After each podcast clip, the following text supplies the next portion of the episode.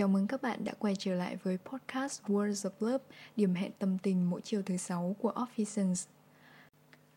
Đầu tiên vẫn là chuyên mục điểm tin hàng tuần Vì chuyên mục này tụi mình viết trước thứ năm Nên nếu chưa cập nhật đầy đủ những thông tin Thì mong Offi mình thông cảm nha Chị Bích, Team City muốn gửi một lời nhắn thiết tha đến với mọi người rằng Website mới của công ty đã sắp hoàn thiện rồi Nhưng lại đang thiếu người nhập liệu content vào nếu có anh chị em bạn gì xa xăm nào có thể dành ra khoảng 2 ngày để nhập dữ liệu có sẵn thì ping ngay chị Bích hoặc comment ngay tại bài post của chị trên Timi nhé. Bên cạnh đó, thứ bảy tuần này sẽ diễn ra workshop tư duy phản biện Critical Thinking nằm trong khuôn khổ chương trình First Year Learning Journey. Tham gia ngay bằng cách comment trực tiếp tại bài đăng của bạn Kim Cương trên Workplace hoặc bài đăng của chị Thanh Tâm tại Timi nhé.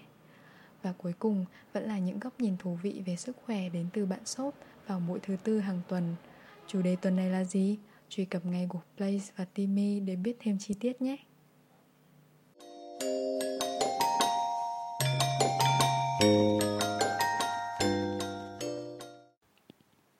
Tháng 10 đã gõ cửa nhà ta rồi đây Tháng của người phụ nữ Việt Nam Tháng của những người mẹ, người chị Của những bạn gái dễ thương trong suốt tháng này, Words of Love mang đến cho mọi người những số podcast về chủ đề người phụ nữ.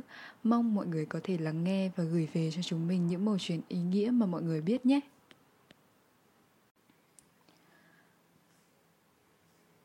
Cuộc sống hiện đại đã chú trọng nhiều hơn đến phụ nữ, đến quyền lợi và những định kiến giới vô tình đặt lên vai họ.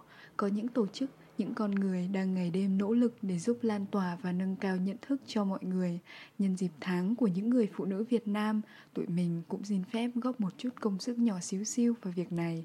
Tụi mình biết rằng cả nam giới cũng phải chịu những định kiến giới và những áp lực không tên khác. Nhưng ở số tháng 10 này, tụi mình xin phép nói nhiều hơn về giới nữ.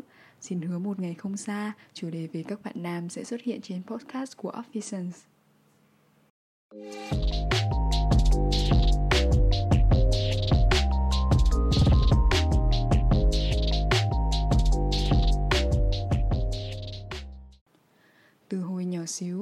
Khi là từ hồi còn trong bụng mẹ, các anh chị, cô dì chú bác mà biết mình là giới tính nữ thì đều vô tình hay chú ý mua những món đồ màu hồng đáng yêu dành cho mình. Cũng không trách được mọi người vì từ lâu rất lâu rồi, những màu sắc này đã được định hình chỉ dành cho giới nữ. Ngược dòng về thế kỷ thứ 19, ở nước ngoài, khi những màu pastel dần dần nổi lên và được sử dụng nhiều cho các em bé sơ sinh, họ dùng màu sắc quần áo để tô lên màu mắt và màu tóc của đứa trẻ. Vậy nên, màu xanh thường được dùng cho bé gái mắt xanh, tóc vàng, trong khi màu hồng lúc này được nhìn nhận là màu mạnh mẽ, nên được dùng cho các bé trai có màu mắt nâu và tóc đậm màu. Tuy nhiên, theo thời gian, màu hồng lại được chuyển sang cho các bé gái vì họ cho rằng hồng gần với sắc đỏ là màu dành cho sự lãng mạn và cho rằng những bé gái thì sống cảm tính, mang nhiều cảm xúc hơn, vì thế màu hồng là rất hợp. Dù từ đó đến nay đã có rất nhiều cuộc cách mạng nữ quyền bác bỏ điều vô căn cứ này, cũng như các bậc cha mẹ đã dần ưu tiên dùng màu trung tính cho những đứa trẻ của mình hơn, nhưng việc nam xanh, nữ hồng gần như đã là quy luật bất thành văn trong việc sản xuất đồ dùng và là một thói quen phản xạ vô điều kiện khi mua đồ cho trẻ em. Chắc có nhiều bạn cũng thắc mắc, hồng thì hồng, có gì đâu mà làm quá lên đúng không? Nhưng mà việc áp đặt hai màu lên các em bé sẽ vô hình chung tạo ra mặc định là con gái thì phải thích màu dịu dàng, nhẹ nhàng, nữ tính, còn bé trai mà thích màu hồng thì sẽ bị nhìn bằng cặp mắt khác, thậm chí còn có gia đình cấm các bé trai thích và sử dụng đồ vật có màu hồng. Lớn thêm một chút thì lại tiếp xúc với thế giới đồ chơi, tiện tay tìm kiếm những từ khóa như đồ chơi dành cho bé gái bằng các thứ tiếng khác nhau thì hình ảnh được xuất hiện nhiều nhất vẫn là những ngôi nhà, những con búp bê siêu xinh màu hồng. Một lần nữa lại là màu hồng. Thật sự nhiều khi cũng suy nghĩ lắm. Mình nhớ hồi xưa mình chơi búp bê có đủ màu cơ mà. Việc các em bé nhỏ chơi đồ chơi như thế nào bây giờ cũng đặng thoáng hơn xưa với sự phát triển của các hãng đồ chơi như Lego, Barbie và cả những món đồ không hãng bán ở ngoài tiệm tạp hóa nữa. Những hãng này ngày càng cải tiến mẫu mã lẫn hình thức đồ chơi của họ búp bê Ken không chỉ còn một mình nữa rồi mà còn có nhiều phiên bản khác nhau của búp bê nam. Lego hay các thể loại đồ chơi, đồ hàng cũng dễ dàng nhìn thấy các bé nam đang chơi nữa. Dù giờ đây đã thành người lớn, người trưởng thành, nhưng khi đi ngang qua hàng đồ chơi, thấy tụi nhỏ có đa dạng sự lựa chọn hơn như vậy cũng mừng lắm. Chứ mình hồi xưa là cứ nữ, chơi đồ chơi nữ. Hôm nào vui vui, cao hứng, rủ bạn nam vào chơi chung là tự nhiên bị kỳ thị. Tụi tôi không có chơi mấy cái đó đâu. Hmm, cậu quen thuộc mà in sâu vào tâm trí của nhiều người luôn rồi. Tính ra trò chơi hay đồ chơi đều không có giới tính, cũng tự con người mình đặt ra những giới hạn, rào cản rồi cũng tự làm khổ mình vì những thứ đó. Tụi nhỏ muốn chơi thì cứ để tụi nhỏ chơi, có những câu nói tưởng chừng vô tình nhưng nó thấm sâu vào trí óc của mấy đứa nhỏ lắm. Như câu nói ở trên hay là những câu chuyện Còn bé kia là con gái mà quậy ghê Còn thằng nhỏ kia eo lá quá nhỉ Vân vân và mây mây dù chỉ là lời nói vô thưởng, vô phạt giữa người lớn với nhau thôi, nhưng trẻ em có mặt ở đó, tụi nó nhớ lắm. Để rồi những định kiến tưởng chừng như nho nhặt như vậy mà cứ thế theo các bé lớn lên cùng năm tháng. Đến khi đi học thì lại là định kiến ở trường học. Vẫn là nữ sinh phải hiền dịu, nhẹ nhàng, chỉ cần phá cách một chút là nhận ngay cái nhíu mày từ nam sinh hay các thầy cô. Cứ như thế, trưởng thành dần dần, đến lúc chọn ban học, chọn ngành nghề để theo đuổi, tự nhiên từ đâu rơi ra những cái như nghề này thường chỉ dành cho nam, nữ làm nghề này cực lắm. Uhm, không đâu, mình tin rằng các bạn nữ có thể làm được những điều mà các bạn ấy muốn chỉ cần có quyết tâm và có niềm tin vào chính bản thân mình. Họ cũng không thua gì các bạn nam đâu khi nói về khả năng tập trung, độ dẻo dai và sức bền trong công việc. Họ có đủ kinh nghiệm và năng lực để đưa mình vào những vị trí cao hơn thậm chí họ có thể là những người đứng đầu doanh nghiệp nữa. Thêm vào đó là định kiến tuổi tác dường như được áp đặt lên người phụ nữ nhiều hơn gái 30 đã toan về già, lấy chồng sớm đi, qua 30 là già, là xấu rồi.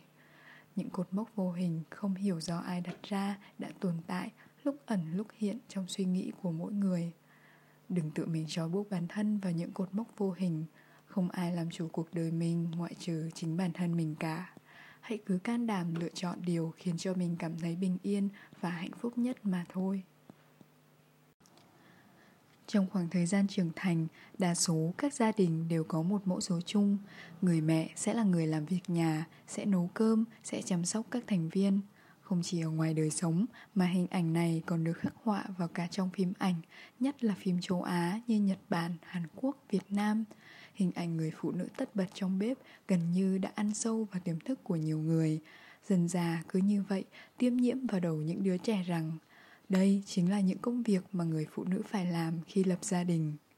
Điều này có lẽ xuất phát từ quan niệm thời xa xưa của nho giáo và phong kiến. Tam tòng tứ đức ngày ấy đã trói buộc phụ nữ như thế nào? Khi ấy có ba cái phải tòng, tại gia tòng phụ, xuất giá tòng phu, phu tử tòng tử, Quy định tam tòng khiến người phụ nữ ngày ấy khi xuất giá lấy chồng thì hoàn cảnh tốt hay xấu thế nào cũng đã trở thành người của nhà chồng, chứ không được nương nhờ ai nữa. Cũng thể hiện rằng thân phận người phụ nữ bị phụ thuộc không thể tự tách ra độc lập, luôn phải đứng sau trở thành một cái bóng của người đàn ông. Còn tứ đức chính là công dung ngôn hạnh, Việc nữ công phải khéo léo, lời ăn tiếng nói phải nhu mì, tính tình hiền thục, Người con gái ngày xưa phải đạt được những tiêu chuẩn trên thì mới có thể gả theo chồng được. Uhm, những quy định này được đặt ra để giáo hóa người phụ nữ với mục đích ổn định xã hội, bảo vệ quyền lợi của giai cấp thống trị và vai trò của nam giới. Dù theo thời gian, những quy định này cũng dần không còn là tiêu chuẩn chính thống bắt buộc đàn áp người phụ nữ nữa, nhưng thực tế vẫn còn tồn tại những người đàn ông, những bậc phụ huynh có suy nghĩ theo hướng này. Họ có thể không bộc lộ ra quá gay gắt như thời phong kiến, nhưng hàm muốn kiểm soát và phân biệt giới tính vẫn còn rất nặng nề. Có thể kể đến mức độ chênh lệch giới tính của các bé sơ sinh tại Việt Nam thuộc loại cao, đặc biệt về vùng nông thôn. Dựa theo thống kê vào năm 2020, chỉ số này còn tăng vọt khi có khoảng 115,5 bé trai trên 100 bé gái và có một số những phong tục tập quán vẫn ẩn hiện trong cuộc sống của mỗi chúng ta, góp phần đẩy việc phân biệt giới tính lên cao hơn như việc chia bàn ngồi ăn mâm cỗ, mâm cao, mâm thấp, bé gái không được tiếp cận giáo dục cùng với nạn tào hôn vẫn đang tiếp tục diễn ra tại những cộng đồng dân tộc thiểu số. Xu hướng này thậm chí còn tăng cao hơn do diễn biến dịch bệnh phức tạp. Vậy nên, dù có đôi khi mọi người thấy rằng thật nhàm chán, thậm chí thấy phản cảm khi phong trào nữ quyền có mặt ở khắp mọi nơi, cố gắng cân bằng lại cán cân giới tính. Nhưng sự thật là dù có đấu tranh như thế, quyết liệt như thế, cơ mà nữ giới vẫn còn phải chịu nhiều những phân biệt, những thiệt thòi.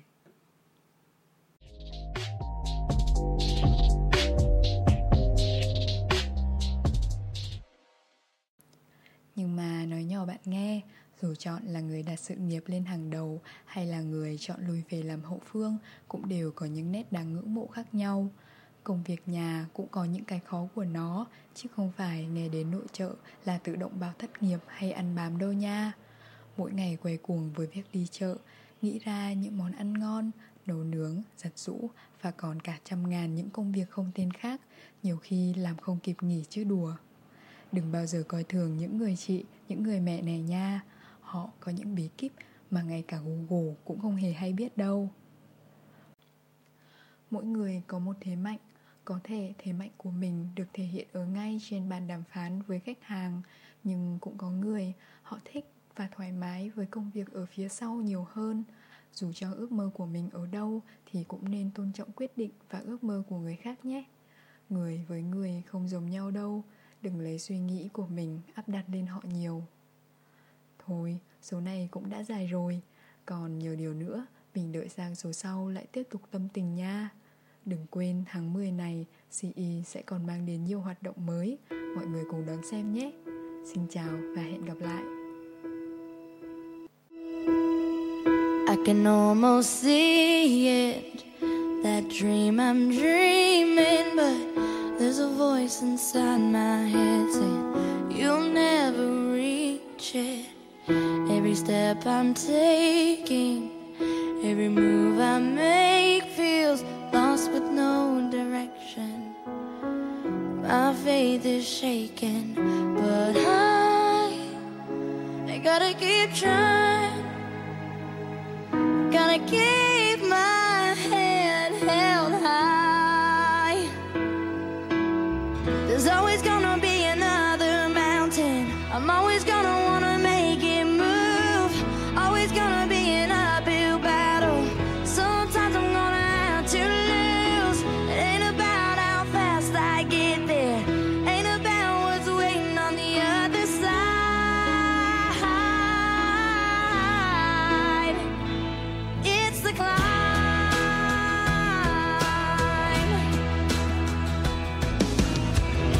struggles I'm facing, the chances I'm taking sometimes by now.